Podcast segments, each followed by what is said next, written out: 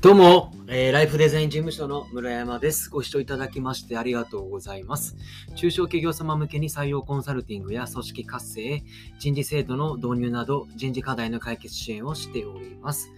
えー、この放送では、えー、そういった人事に関するお悩みを持っている方々に向けて、人事課題を解決できるヒントをお届けしております。そして、えーと、この番組はですね、男女のパートナーシップを、えー、応援するラブアカデミアの提供でお届けをしております。どうもありがとうございます。ではですね、今日お届けしたいテーマはですね、企業分析のやり方というテーマでお届けします。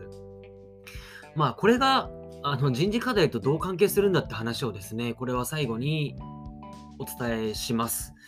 でですね、えっと、今夜、オンライン上で就活生に向けて企業分析のやり方というテーマでお届けするんですね。あの、レクチャーをするんですよ、僕。まあ、そのプレゼン資料を作って、あと、まあちょっと予行練習も兼ねてと言いますか、ぜひこれ皆さんにも聞いてもらいたいなと思ってるんですよ。で、何か分かりづらいとか、ここが良かったとかあればコメントいただけると嬉しいですし、この企業分析の方法を用いることによって、皆さんのこの会社説明にも応用ができるんですね。なので、これぜひ聞いていただきたいなと思ってます。はい。で、まず、この企業分析なんですけど、簡単に言うと、まあ、求職者の方々が、この会社の情報を見たときに、まあ、会社のことの、を理解するというためのこの企業分析なんですね。で、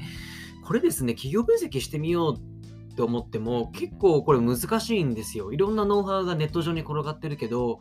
結構難しい。これ例えるならえー、っと数あるうちのあ数あるいろんな映画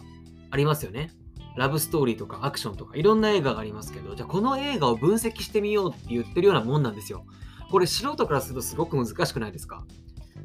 ですよね。なので、これをやろうと、あの、やろうとしてるようなことなんですね。で、僕、当時、あの、大学生の時に就活って実はできなかったんですよ。あのどんな業界があるのかも仕事もあるのか分かんなかったし調べようと思ってもたくさんあるじゃないですか。だからどこから手をつけていいのかが分からないしそもそもどうやって調べればいいのかも分からないので結局ですねやりたいことが見つからず、えー、卒業してしまい半年間ぐらいフリーターやってたんですよね。っていうそんな昔だったんですよ。でで就活設計が、あのー、就活うまくいかない理由ってまさしくここかなと俺思ってて結局やりたいことが見つからないっていうのもそうだしというのも世の中にどんな仕事があるのかっていうのがわからないから自分のやりたいことを見つからないと僕は思っているんですね。だから自己分析と企業分析ってあの同時進行していくべきだと思うんですよ。だってそうじゃないですか。じゃあ好きな映画何って言われてもいや、そもそも世の中にどんな映画があるかっていうのを、いくつか映画を見ないと、あ、僕こういう映画が好きだなって言えないじゃないですか。それと一緒なんですよ。だから、世の中にどんな仕事があるのかっていうのをまず知る必要がある。そのために企業分析が必要で、この企業分析っていうのも、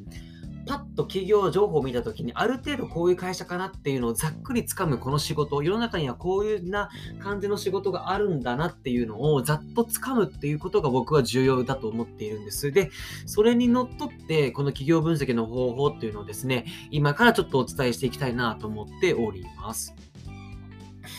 あーっと、あ、ちょっとやっぱりあれだな、時間今4分経っちゃってるから、この実際の企業分析のプレゼンは次の放送でやります。なので、この企業分析が、じゃあ、このあの会社の説明、皆さんの会社の説明にどう活かせるかっていうポイントをお伝えしますね。で結局、企業分析っていうのは、業界、会社のビジネスモデル、えー、と仕事内容って、この3つの観点で説明することができるんですね。で、なので、世の中にはこういう業界があるよっていう、それこそ業界って大きく3つに分けることができるじゃないですか。あの一次産業、二次産業、三次産業って分けることができて、それで細かく業種って分かれていると思うんですけれども、そういう観点で、じゃあ、で、うちの会社ってじゃあこういう業界なんだよねって説明してあげるとすごく分かりやすい。で、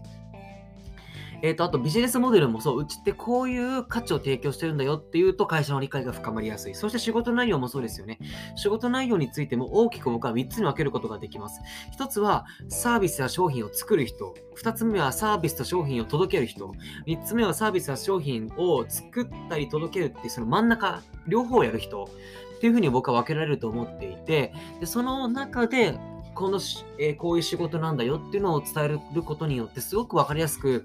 伝えられるんですよ。ということをですね、この会社の説明会でも伝えてあげると、理解度が深まって、その会社に対する、えーと、意欲が高まるっていう、そんなメリットがあります。なので、次の僕の放送を聞いていただいて、あの、皆様の会社の説明にですね、ぜひ応用していただければいいなというふうに思っておりますので、次の放送も聞いていただければと思います。はい。では、最後までお付き合いいただきまして、本当にありがとうございました。えー、次の方もそうもぜひよろしくお願いいたします。えー、それでは、